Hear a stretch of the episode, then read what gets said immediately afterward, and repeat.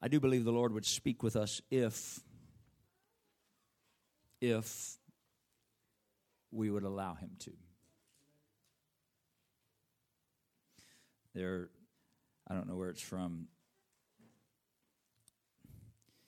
But you ever you ever been with somebody or around someone or maybe you've been on one end or the other of it where it's like, hold on a minute, I've, I've had to do this. I, I, I will confess. Confession's good for the soul. I will confess there's times I've been like, with my wife, I've been like, babe, could, could you say that again? I'm sorry, I, I, I sort of missed all that. She was talking, and I was there physically, but I wasn't, my, my mind, what, you know what I'm talking about? All the men said amen. right? I was like, well, at least all the married men, you know what I'm talking about, right? And I, I was like, I, I wasn't there. I, I, I mean, I was physically there, but sorry. I, and so, you know, sometimes that happens to us with the Lord or even in the house of God.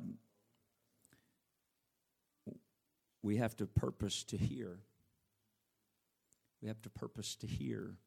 I don't mean hear with our intellect and our, but to hear with our spirit.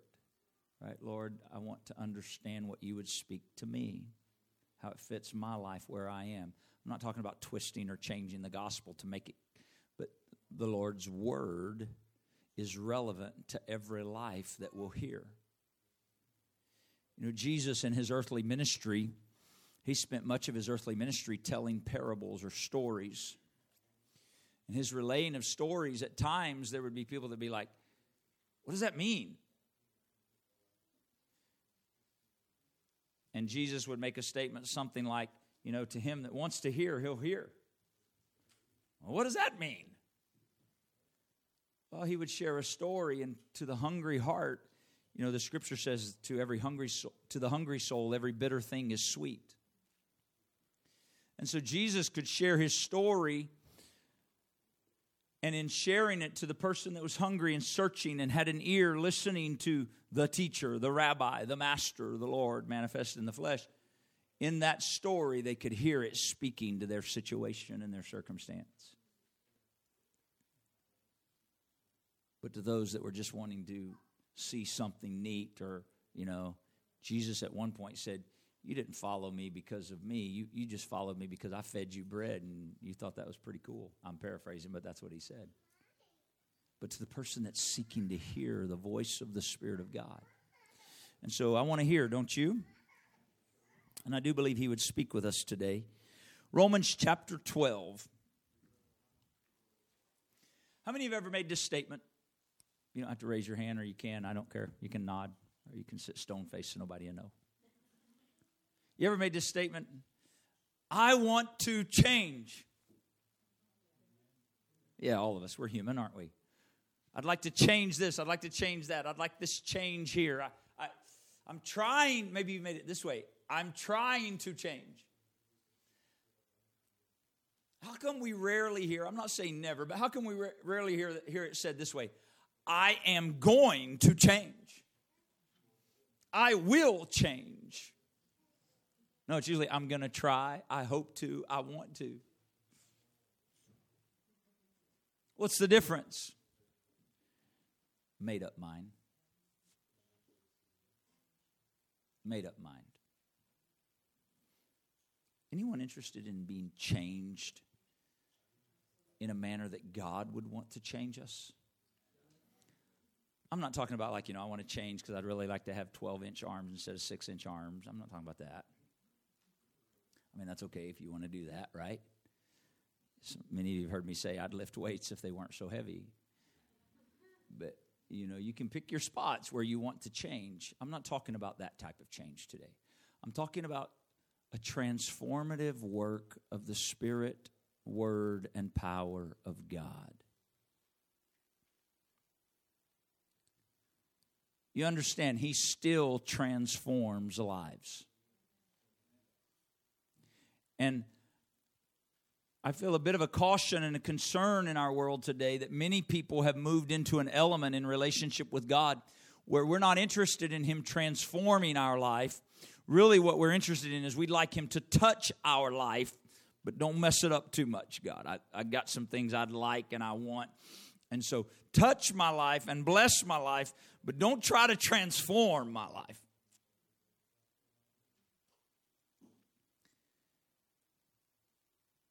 If you and I are going to truly, truly commit our lives to Him, we are saying, I trust you and I will allow you to transform my life. You, you know, one place in Scripture says it this way Will the clay say to the potter, Why have you made me thus? Now, you may hear that verse, you may think, Well, I don't know what he's talking about. That ain't me. Yes, it is. It's every one of us. It's every one of us. You ever pray? You don't have to raise your hand. You ever pray and ask God, God, would you do this? Would you do that? Would you change this? Would you? What are we doing? We're saying, This is how I'd like my life to look, God. This is how I want you to shape things. This is how I want, you know, I want to live for God, but I have an idea of how living for Him looks. And so I want my picture of living for God to be the way He blesses and shapes and transforms me. It does not work that way. It doesn't work that way. When I commit, and with commission comes submission, so when I submit my life to God, I am saying, you get to choose what I am and how I function in your body and in your kingdom. My life is yours. Isn't that what Paul said? My life is not my own. I have been bought with a price. Therefore, I will glorify God in my body and in my spirit, which are His. That's a transformative work. And God wants to do a transformation. And oh, by the way, if I and you will allow Him to transform our lives, I promise you, what He can do with my life and yours is far better than what I or you can do with our individual lives. But pride says, I got this. But for those that would, He would radically transform our lives for His purpose and His glory. Anybody interested in that journey? I believe you are. Romans chapter 12, starting with verse number 1. We, we live in an hour in our world where Christendom has become about inspiration. And I believe in inspiration. I need to be inspired. We're human, the Lord knows our makeup. But Christendom has become about inspiration music that inspires, a thought that inspires, a book that inspires, a message that inspires. And God is a God of inspiration. But I promise you, he's far more interested in transformation than he is in inspiration. He's far more interested in an alteration of my life than he is in inspiring my life. But inspiration is much more convenient for me than transformation because nobody really likes change. I want him to change me. I want Him to change me into what He desires me to be. Daily, I want Him working in my life, molding, fashioning, shaping, whatever makes it the most plausible for Him to use and work through. I want to be transformed. Romans 12 and 1, Paul is writing and he's appealing to this element in people in the church at Rome. He said, I beseech you or I beg you Therefore, brethren, by the mercies of God, that you present your bodies a living sacrifice, holy, that word holy there means separated and set apart, holy and acceptable unto God. Which, oh, by the way, this is your what? oh, not difficult and hard and painful and oh my goodness, God's asking so much of me. No, no, no. Paul said, this is your reasonable service. Paul said, it's reasonable for you to present your body as a living sacrifice because of the mercies of God. Remember, he's appealing because of the mercies of God. We sang that song. You may or may not believe this, but Brother Ethan and I don't get together and talk about let's coordinate some songs to match what I'm going to talk about. I don't always know what I'm going to talk about, and he doesn't always know what he's going to sing, so there we are. But I do believe the Lord directed when he, we sang that song, You provide the fire, I'll provide the sacrifice. You understand, when we're singing that song, we're saying really what Paul was declaring and asking in this verse. Would you present your body, yourself, your life? Would you present yourself as a sacrifice? Anyone interested in fire, the fire of God, the power that comes with the fire? He said, I'll baptize you with the Holy Ghost and with fire. Anybody interested in the fire? Here's revelation for you. Probably don't need to write it down, you'll remember. No sacrifice, no fire. No sacrifice, no fire.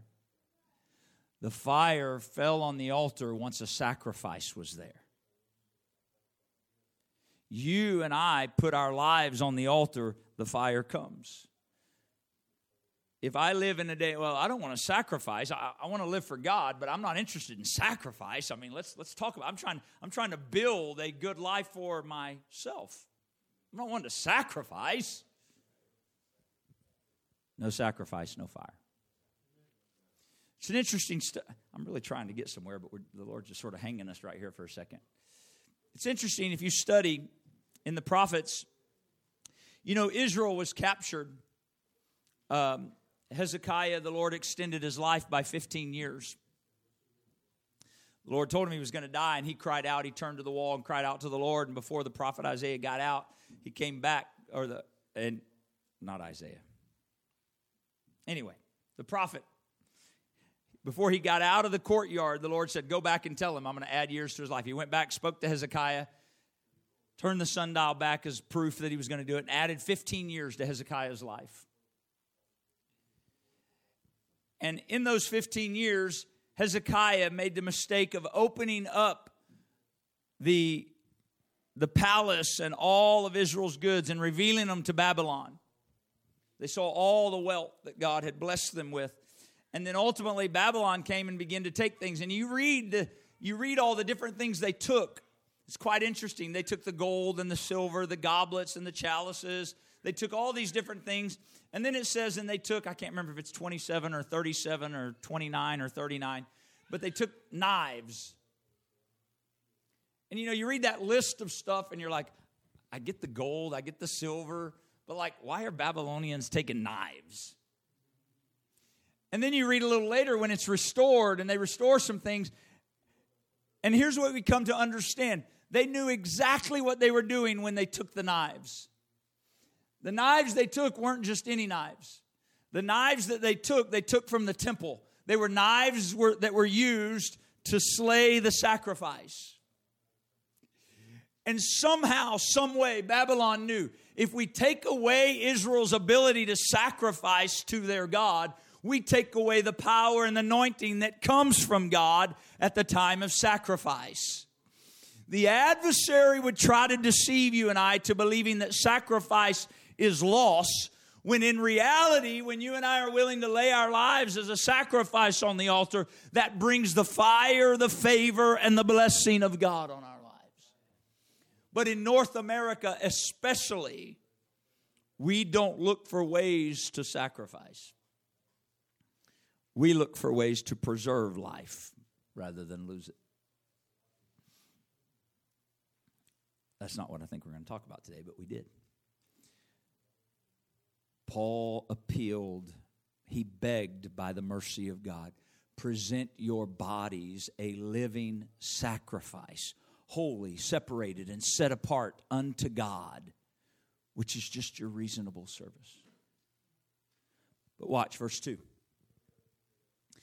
and be not conformed to this world, But be ye transformed by the renewing of your mind, that you may prove what is that good and acceptable and perfect or complete will of God.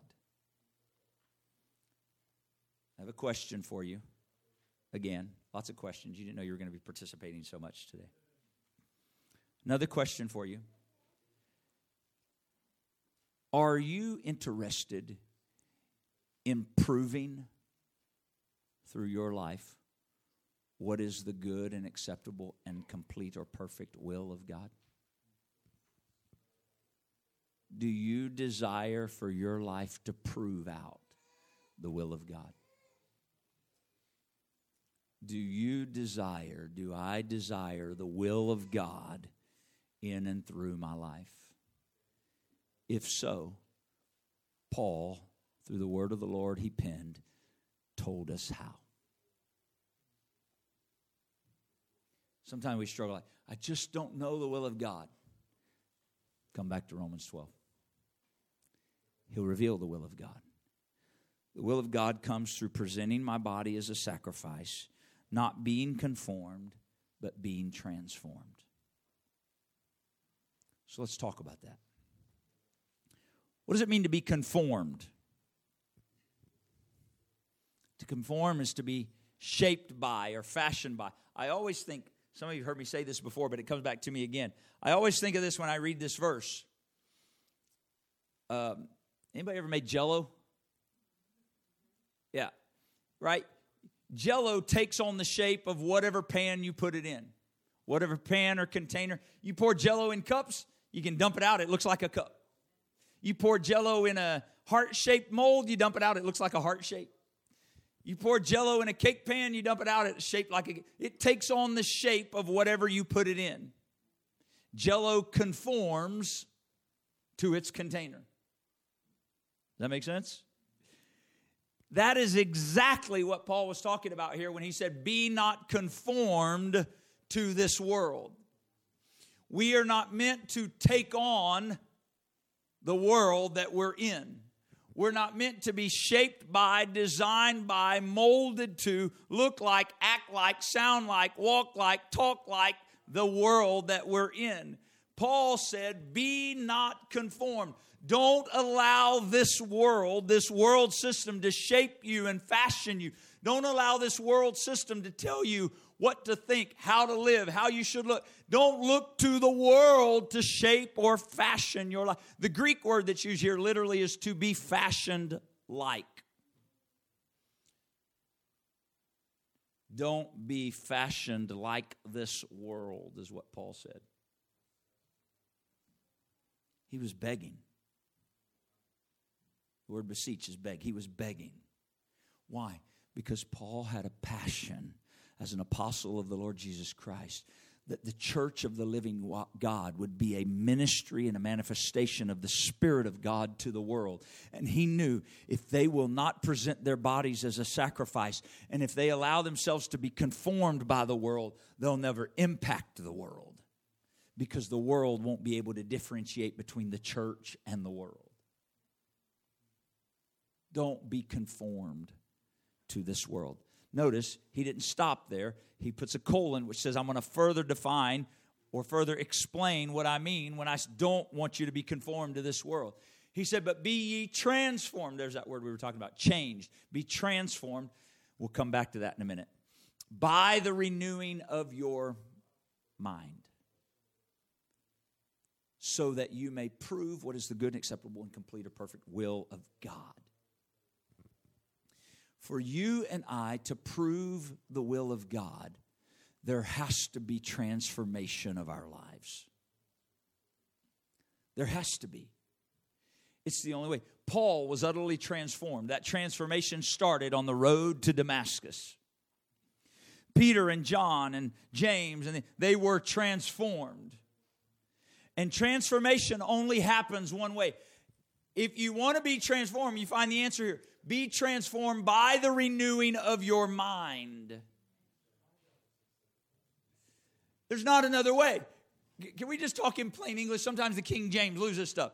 If you want to be transformed, there's got to be a change of how you think. Isn't any wonder that the very word repentance in the Greek, metanoia, repentance means a change of one's thinking or a change of one's mind.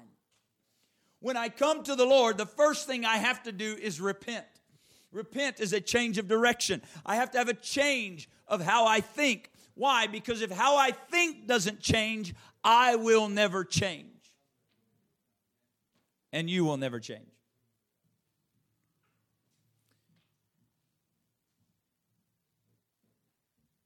There are people who live in sin that have a radical transformation when they're drawn by the Spirit of God and the blood of Jesus Christ is applied to their life. And it's like, my goodness, what happened? I'll tell you what happened. They repented of their sin. They got a revelation that their sin was not them just doing wrong. They were sinning against God. They were violating His word, and conviction gripped their heart. The love of God dealt with their heart and they had they realized i've been thinking about this wrong. I've got to change. And the spirit of god and the love of god revealed himself to them. And their thoughts became clear and they're like i'm headed a wrong direction. And when their thinking became clear they're like i can't go that way. And their thinking changed and then their action followed. A change of thinking. You can say you're going to start eating healthy but what's the difference between somebody that does and doesn't I've watched people that have made those declarations and never changed. But I've watched people who maybe became sick with some certain disease and they knew if I don't change how I eat, it's going to kill me. They repented. They repented. They had a change of thinking because they got a revelation about something they were doing that was damaging to their life. This is how it works in the Spirit of God. When the Word of God, by His love, begins to reveal to me the truth of His Word, and it illuminates in my life areas where I'm walking contrary to His Word, the love of God deals with me. I'm like, oh my goodness, I am not pleasing Him. I want to please Him. My thinking changes, and then my action follows. My choices are taking me a direction that's going to cost me eternal life. I'm going to change direction. That's repentance, a change of one's mind. And so Paul said, if you want to be transformed, to do the will of God, to prove the will of God, transformation starts by the renewing of your mind. What is that word renew there? Literally, that word renew there is actually renovation. Renovation is the Greek word that was used. I, we, have a, we have a basement in our house. I don't know what that word basement paints in your mind, like when you think of basement of a house, like, oh, don't go down there. Like you don't take guests to the basement, right? Some of you know what I'm talking about. Because it's a mess, or you know, like, like the basement has our storage area and our storage closet. And the basement is where you throw everything if people are coming over and you don't have time to clean up real fast. I'm not saying that's necessarily that, but you know what I'm talking about, right? We, we have this basement in our house, and uh, whoever owned it before us, and I think that owned it before them and before them and before them, I think the original owners of the house, they decided they wanted a shower in the basement. But I have determined that this gentleman or his spouse or whatever, I, it has the looks of a man all over it. I'm just going to say it that way. I, I think he just decided, I want a shower, but I want to spend as little money as possible all I care about is a place to stand and have water run over me so I can say I took a shower. This is the impression I, I'm just trying to give you a picture. And so, in this corner in our basement, there was this plastic walled shower, hard plastic. I think it was made to be installed in an RV, but he probably, you know, copped it from somewhere and just stuck it there in the corner in the basement and said, This will do. He ran plastic piping out of the ceiling that he tapped into the main plumbing of the house and ran it down. Didn't even put it inside the wall, it's just hanging on the outside of the wall. Put holes through the plastic shower that he had bought and mounted the cheapest faucet he could on it. Didn't even run a legal drain, just built a platform on two by sixes and sat it on top of the two by six platform ran a black piece of PVC pipe out from under it over to the drain in the middle of the floor by the washing machine that was made for overflow. That's how the shower drained. You got this picture in your head? If you have a shower like that, I'm not passing judgment at all.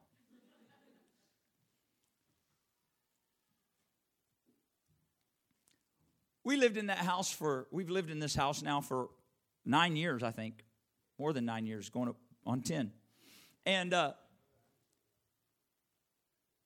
and we we, I have used that shower. Didn't bother me. Right? My wife, she wanted that shower gone. Right? I could I could put a new shower curtain up on it, make it look a little better. I could even get some what, what's that stuff you stick on contact paper. You know, you can get contact paper now and you can put it on walls. It looks like it's painted or something. I could get contact paper and put it on the side of that plastic shop. It looks better.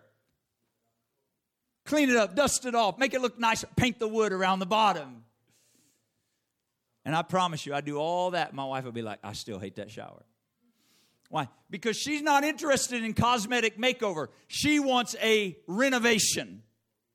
Rip it out cut into the floor and put the proper drain in. Get rid of that. I want it to, I don't want this segmented toilet over here and a plastic shower over here. And you step around the corner and you're staring at the washing machine right there and there's hangers hanging up. She wants renovation. You understand me? Sometimes in our life, Paul said, if I'm going to be transformed, there's got to be renovation of my mind. That's the word he used. There must be renovation. In order to renovate, there has to be a tearing down and a tearing out of some things. We could not just go, oh, we'll just put a nice fancy new shower right there in the corner until we first ripped out the old. Renovation. We, we have a fancy new shower there now. It looks beautiful. I haven't even got to use it yet. I'm sort of scared to use it. It looks so nice. The floor looks nice. We put nice flooring over the top of the concrete. Put a new toilet in so it's not from 1952 like it was. I know it was because it had like a four and a half gallon tank on the back. It was huge. Ripped that thing out. It all flows together. There's a light over the toilet. There's a light and a fan now. It, it's, it's just beautiful. Nice trim. It, you, you wouldn't believe it. But you know what? To do that, they had to cut into the concrete and take concrete out and redo a drain, then pour concrete back. It didn't happen in a day. It was renovation. It got messy. It got noisy. It was quite painful, quite honestly, because we were all having to share the same shower upstairs, and we had guests come during that time. And it would have been nice to have a second shower. It wasn't comfortable, but it was renovation. And we knew something on the other end would be better than where we started. And so we said, renovate, do what you got to do. Rip, you got to rip some things out before you can put some things in. And sometimes in our walk in relationship with God, we want God to do transformation in our life, but we have no interest in Him renovating how we think. And true transformation from the Spirit and the Word of God comes first by a renovation of my thought process. God has to come and say, hold on a minute, you're thinking wrong. You've got some ideas. You've got some, par- we use the word paradigm shift. You got paradigms that you hold to that you believe are the way it should be. And I need to come in and I just need to blow up the way you think. I need to rip out some things that you've got framed in your mind that are contrary to my word and contrary to my will. I need to renovate your mind. That's what Paul said. If you're going to be transformed, there's got to be a renovation of your mind. And so, what does the Spirit of the Lord do? The Spirit of the Lord brings His Word, and His Word confronts us where we live, and it confronts how I think. It confronts my process for thinking. What is He trying to do? He's not trying to hurt me, He's not trying to damage me. He says, I want to transform you. But transformation starts with the renovation of your mind. I'm trying to affect how you think You've been shaped by this world system. You've been, you understand the God of this world starts as soon as he possibly can. If he can begin to shape the mind of a child, if he can begin to work, why do you think our public school system is such a such chaos and a mess. It's the God of this world. He sees a way to shape the mind of children and how they think. It's the God of this world, the world system, seeking to influence. You can read some things in the Word that are so contrary to our world. Why? Because the ways of God, the thoughts of God are much higher than the ways of men and the thoughts of men. And so, in order for us to be transformed, to do and prove the will of God, God said, Here's what you've got to do. You've got to allow me to renovate your mind. You've got to be willing to lay your mind. What does this take? It takes a humbling of myself that says, I don't always know how or what to think. And I'll look to God for direction and answer. Some of you have heard me tell the story before. I won't belabor it, but I'll give you the extremely short version. From 2015 to 2019, uh, I went through a time where I literally, at days, some days, I thought I was losing my mind. I, I was 45 to 49 during that time. And I thought, man, is this midlife crisis? I, I had all these, what in the world am I dealing with? What am I going through? I, I, I thought I was losing my mind. I would wrestle in battle. It seemed like it was under constant bombardment. And I thought, am I, is this what a breakdown feels like? I, you know, I'm, I'm trying to process, process all of this and work through all of this. I'm crying out to the Lord. I'm repenting of everything I can think to repent of. I'm, I'm trying to make sure there's no, I don't know what's going on. I'm not sure. Am I hearing God or am I hearing, can I hear from God at all anymore? My mind bombarded, bombarded, bombarded. I would go to my place of prayer each day, and some days I would just sit there and weep and say, God, I don't even know what to say, and I don't even know what's going on, but I'm here. And when the Lord brought me out of that season after almost four years, and I was like, God, what in the world was that? And the Lord spoke to me, dealt with me, and He said, How much confidence do you have in your mind and your ability to think now?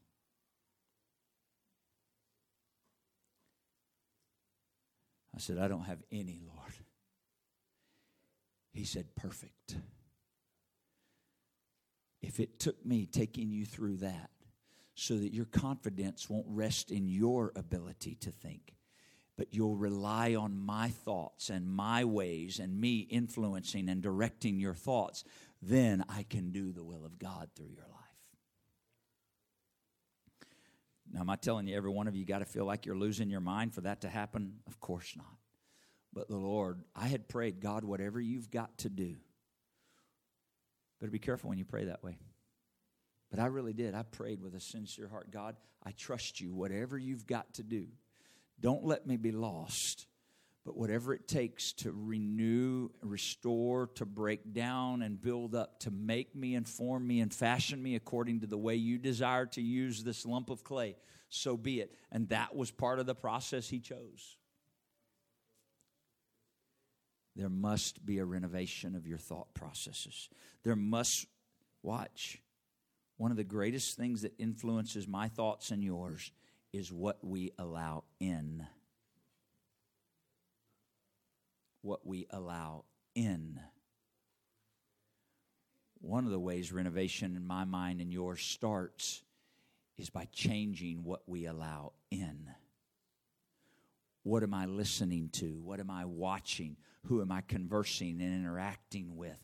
I'm allowing things to come in and influence my thoughts. And the Holy Ghost says, I'd like to transform your life. It's going to start with a renovation of your mind. What are you reading? What are you watching? What are you listening to? Who are you talking with? Where are you spending your spare time? What are you doing in those things? It affects the renovation of your mind. This is a spiritual work, this is not a mental work. But I have to be willing to submit to his process and give him permission to begin to tear down things. Isn't any wonder the Apostle Paul, when he talked about praying, he made this statement. He said, casting down imaginations and every high thing that exalts itself against the knowledge of God, and bringing into captivity every thought in obedience to the Holy Ghost or in obedience to the Lord Jesus Christ. What, did he, what was he declaring? He was declaring what we know to be true. The battlefield of the adversary is our mind. And so I have to allow the Spirit of God and the Word of God to take those things into captivity so that my thoughts flow from a place of purity, His Word, His Spirit, His direction, not the adversary in this world. I'm not going to be conformed to this world. Now, fast forward. As we begin to allow Him to do that, God, work in the way I think. Show me. Show me where my thinking is rooted in the world system rather than in your word. Show me where my thinking is wrapped up in my own self opinion and learning rather than in the wisdom of your word and your spirit.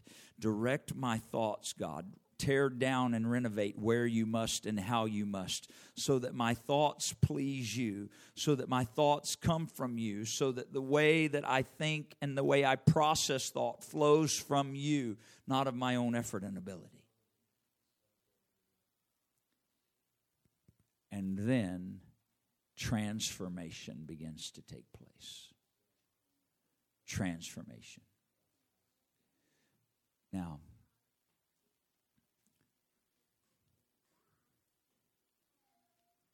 How many of you ever go to the gym?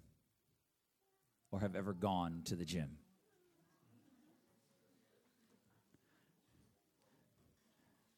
I'm, I'm told I'm told that January is the biggest month of gym membership signups. And I believe it because I work in financial institutions and we see those automatic drafts start in January for people's new gym memberships. I'm told that some people have two and three gym memberships, which blows my mind because I'm like, how many gyms can you go to? If you have more than one, let the Lord renew your mind. But of course, Paul said bodily exercise profiteth little. But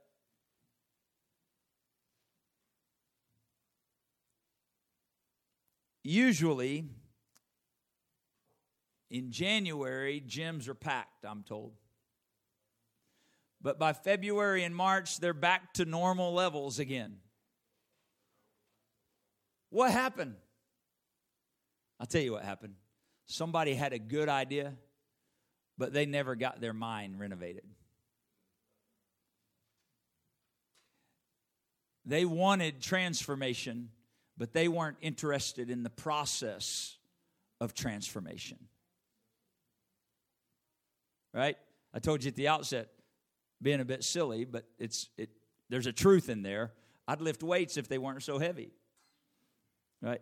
I, I, I just can't find any motivation to go and lift weights and do leg things and all that stuff and then be in so much pain afterwards just so my arms will be two or three inches bigger. I'm not saying there's anything wrong with that if somebody's motive, as long as pride's not your motive, but that just isn't for me. Does that make sense? But some people, they, they have the best of intentions, right? Signing up, I'm going to start going to the gym in January. But, but they're not changing all their habits. They haven't had a renovation of the mind. And they're not interested in the journey and the process of transformation. You know what I'd like? I'd like, Brother Lewis, I'd like to have a gym membership in January. And by the end of February, I'd like to look like Arnold Schwarzenegger when he was 35. Probably not going to happen, is it? No, but that's what people think, right? Lord, transform me. Do it quick, God. Transformation is a process. And the Lord's wanting to transform us, but for some, we just don't get in and stay in the process long enough. We understand that in the natural when I use like the gym for an example. Why can't we understand that in the spiritual? God changed the way I think and then let me hold to your thoughts long enough that you can begin to transform my life. Let me walk in the ways of the Word of God long enough that I can begin to see the effects of a life lived for God. Some people, some people will come to an altar and pray and repent today, and they'll weep and cry and they get relief from that sin or that way of life that they've walked in. And they'll make a commitment and they'll walk two or three days or maybe even two or three weeks. But then they're like man i'm trying to do this but i still got problems and pain and pressure. I thought all that was going to go away when i started living for god. No you're still going to have it Just like you still have muscle pain after you lift it at the gym. There's going to be some pain along the way, but it's growth. Stay in the process. Stay in the process. Stay in the process. Keep walking in the Word. Keep walking in truth. Keep moving towards Him. Keep looking for Him to direct your thoughts, and your life will be transformed. You live 10, 15, 20, 30, 40, 50 years living for the God of this world and then you want God in a moment to just transform you so life is all fixed and perfect and you don't have to deal with any of the mess you made. It's not how it works. God wipes away all the sin, but then He grows you through the process. The word transformed there, the literal word is metamorpho, or it's where we get our word metamorphosis from. That's the literal word that Paul used. Be metamorphosized by the renewing of your mind. What do you think of when you hear the word metamorphosis? Butterfly. Remember that in science? Anybody took biology? Like you're like, hold on a minute. High school was so long ago.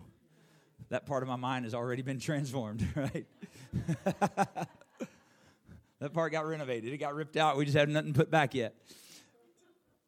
Now, metamorphosis, right?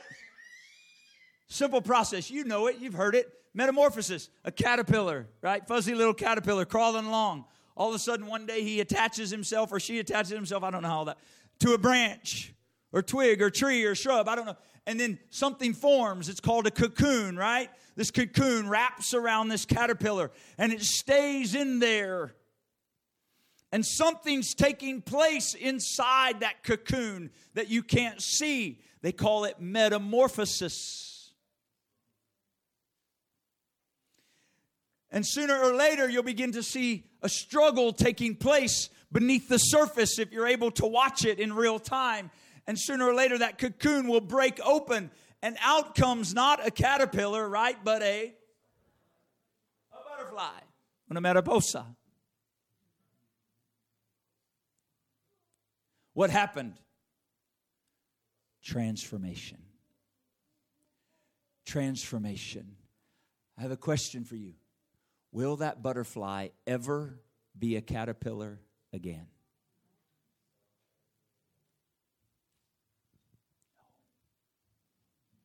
Why not? It was transformed. It was completely transformed. That's the word Paul used. Be transformed. Changed from what you were to what God intends you to be. And it starts by the renovation of your thoughts, how you think, what you allow to influence your thinking. There is a transforming power of God that comes through His Word. The problem is we let Him affect our thinking but then, if we're not careful, if we don't guard our spirit and allow our mind to be renewed day by day through the word and prayer and fellowship with Him, we will go back to our formal way, our former way of thinking, and so we never see the transformation process in our lives. But He wants to transform your life. Here, the caterpillar doesn't go, you know what, I think it's time to be a butterfly, disappear behind the leaf, come back out. No. There is a process of transformation. And one of the greatest elements of that process of transformation is struggle. Struggle. I really feel the Lord trying to help somebody right now. How come when I decided that I was going to make a turn and begin living for God, it seemed like I started having trouble? Why did it seem like a struggle came here and a struggle came there? I thought everything was supposed to be fixed. No. Take heart. It's the metamorphosis process. And the adversary would tr- try to say to you, you know what? It was better when you thought the way you thought before. Why don't you just go back to your former way of thinking? That is a lie from the pit of hell. Transformation happens by the renovation of your mind. Stay in the process, stay in the journey. There is a transforming that will take place. What are we transformed? We're transformed from our image and likeness into the image and the likeness of God. We grow up in the fullness and the stature of Christ. We die and he lives. It's a transformation, and therein we prove the will of God. Would you stand with me this morning? I know this might sound silly, but this is the way it sort of came to me.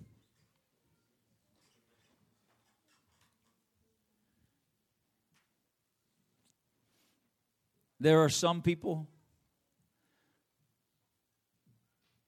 who just want to be spiritual caterpillars. Told you it sounded silly. They just want to be spiritual caterpillars. What does that mean? I'll tell you what it means. They have no desire of change, but they'd like God to bless them